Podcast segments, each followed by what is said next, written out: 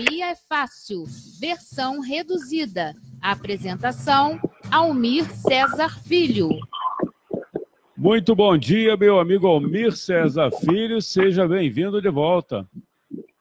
Bom dia, Antônio de Pablo Figueiredo. Bom dia, meus amigos. Bom dia, minhas amigas.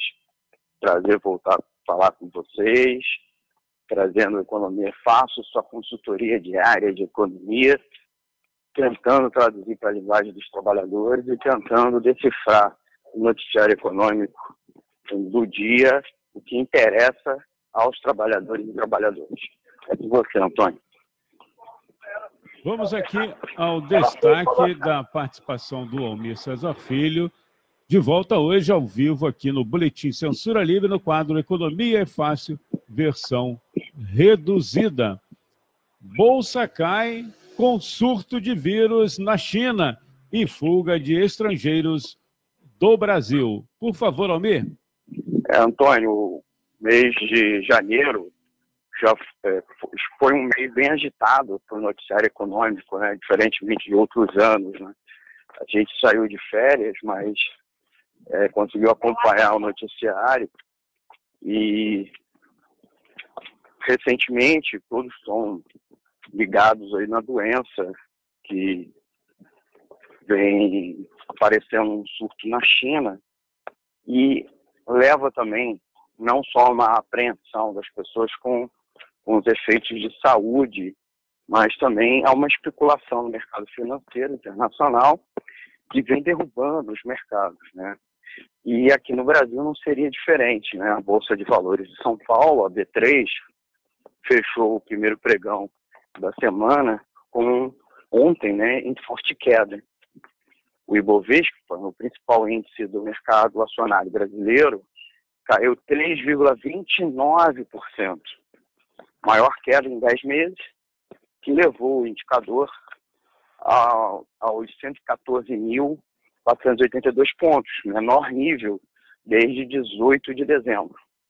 Provocaram a queda o resultado das contas, das contas externas do país, a continuidade da fuga de investidores estrangeiros e o dia ruim no exterior por conta dos efeitos e da especulação com o coronavírus. A doença matou mais de 80 pessoas e as autoridades chinesas decidiram prorrogar em três dias os feriados do Ano Novo Lunar. Assim, as bolsas da China só reabrem em fevereiro.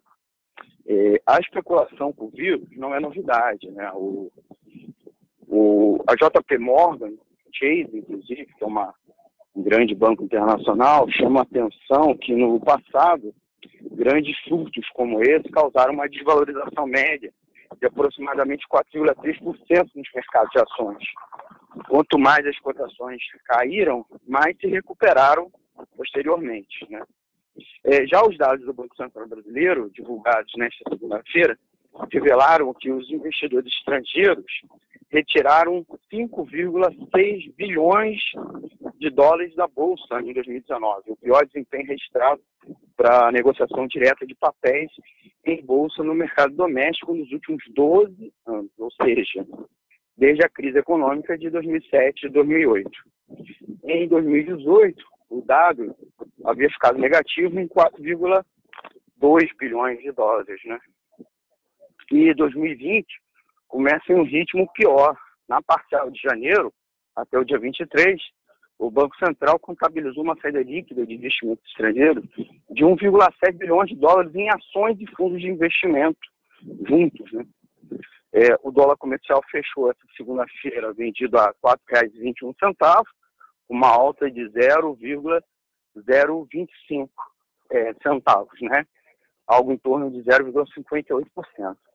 A divisa está na maior valor de fechamento desde 2 de dezembro, quando estava cotada a R$ 4,214 é.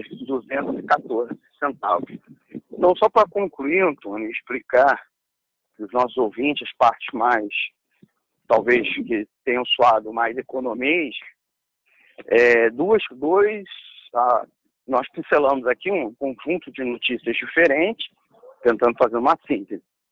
Mas o que chama atenção no noticiário econômico é o que?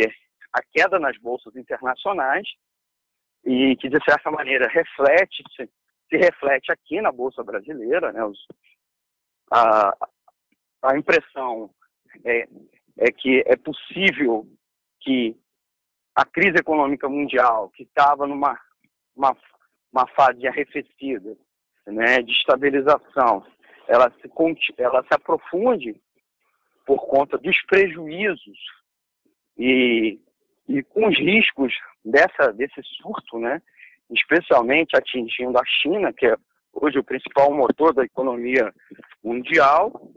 Então, é, isso faz com que os especuladores especulem ainda mais, mas no sentido negativo. Então, eles compram menos ações, eles adiam negócios, então por isso a desvalorização das ações das empresas no mundo todo. Então, é, essa aversão ao risco faz com que as empresas, a cotação das ações das empresas caia. No mundo todo, não seria diferente aqui é, no Brasil. Né? E, mas outra coisa está acontecendo junto, né? que aqui no caso brasileiro, é uma saída dos investidores estrangeiros é, muito grande. Nós vimos em 2019 e que essa tendência não só se mantém, como se amplia agora em 2020, ao contrário de todo aquele discurso triunfalista praticado pelo governo Jair Bolsonaro, pelo ministro da Economia Paulo Guedes, e com amplo respaldo da mídia, ou da maior parte da mídia brasileira. Né? Um triunfo de recuperação da economia, que as reformas neoliberais implementadas pelo Paulo Guedes estariam atraindo os investidores. O que nós estamos vendo, na verdade, é a ampliação dos especuladores nacionais no mercado financeiro, inclusive na Bolsa de Valores, uma forte movimentação deles, que apostam favoravelmente, mas os investidores internacionais não, né? E com isso eles retiram dinheiro aqui do mercado financeiro brasileiro, levando dólares para fora. Então, é, o que se manifesta, inclusive, na cotação do dólar, porque tem menos dólar circulando na economia brasileira, mantendo uma determinada demanda, menor oferta, o preço aumenta. É o que vem acontecendo com o dólar, que segue subindo numa disparada, é, ao contrário também de todo o discurso triunfalista lá no final de 2018, que defendia a eventual vitória de Bolsonaro, levaria uma redução do dólar. O que nós vimos ao longo de 2019 foi totalmente o inverso disso, e o ciclo se mantém né, uma tendência de alta agora, é, mantendo essa alta agora para 2020. Então, a perspectiva é essa, é reafirmar que, os, que haverá, ou pelo menos há uma previsão de, de que a, o surto do coronavírus na China tenha ainda mais impacto na economia global, é, a gente ainda a gente vai poder conversar isso ao longo dos próximos dias, tanto aqui no versão reduzida quanto no versão ah, versão estendida. Nosso programa vai lá às quintas-feiras às 8 horas da noite. Tá bom, Antônio?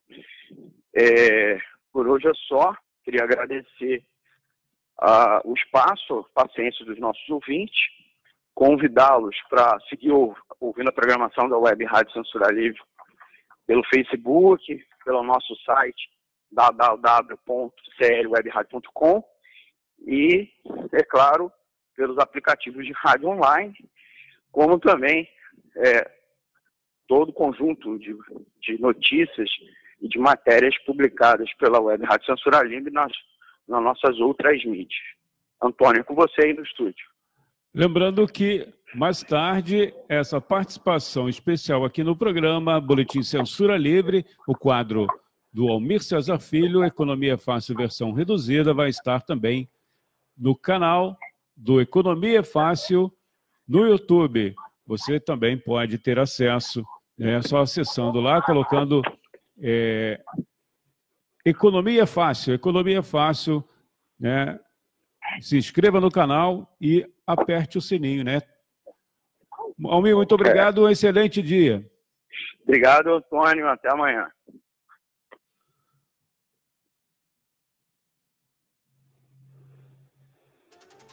Economia é fácil, versão reduzida. Apresentação: Almir César Filho.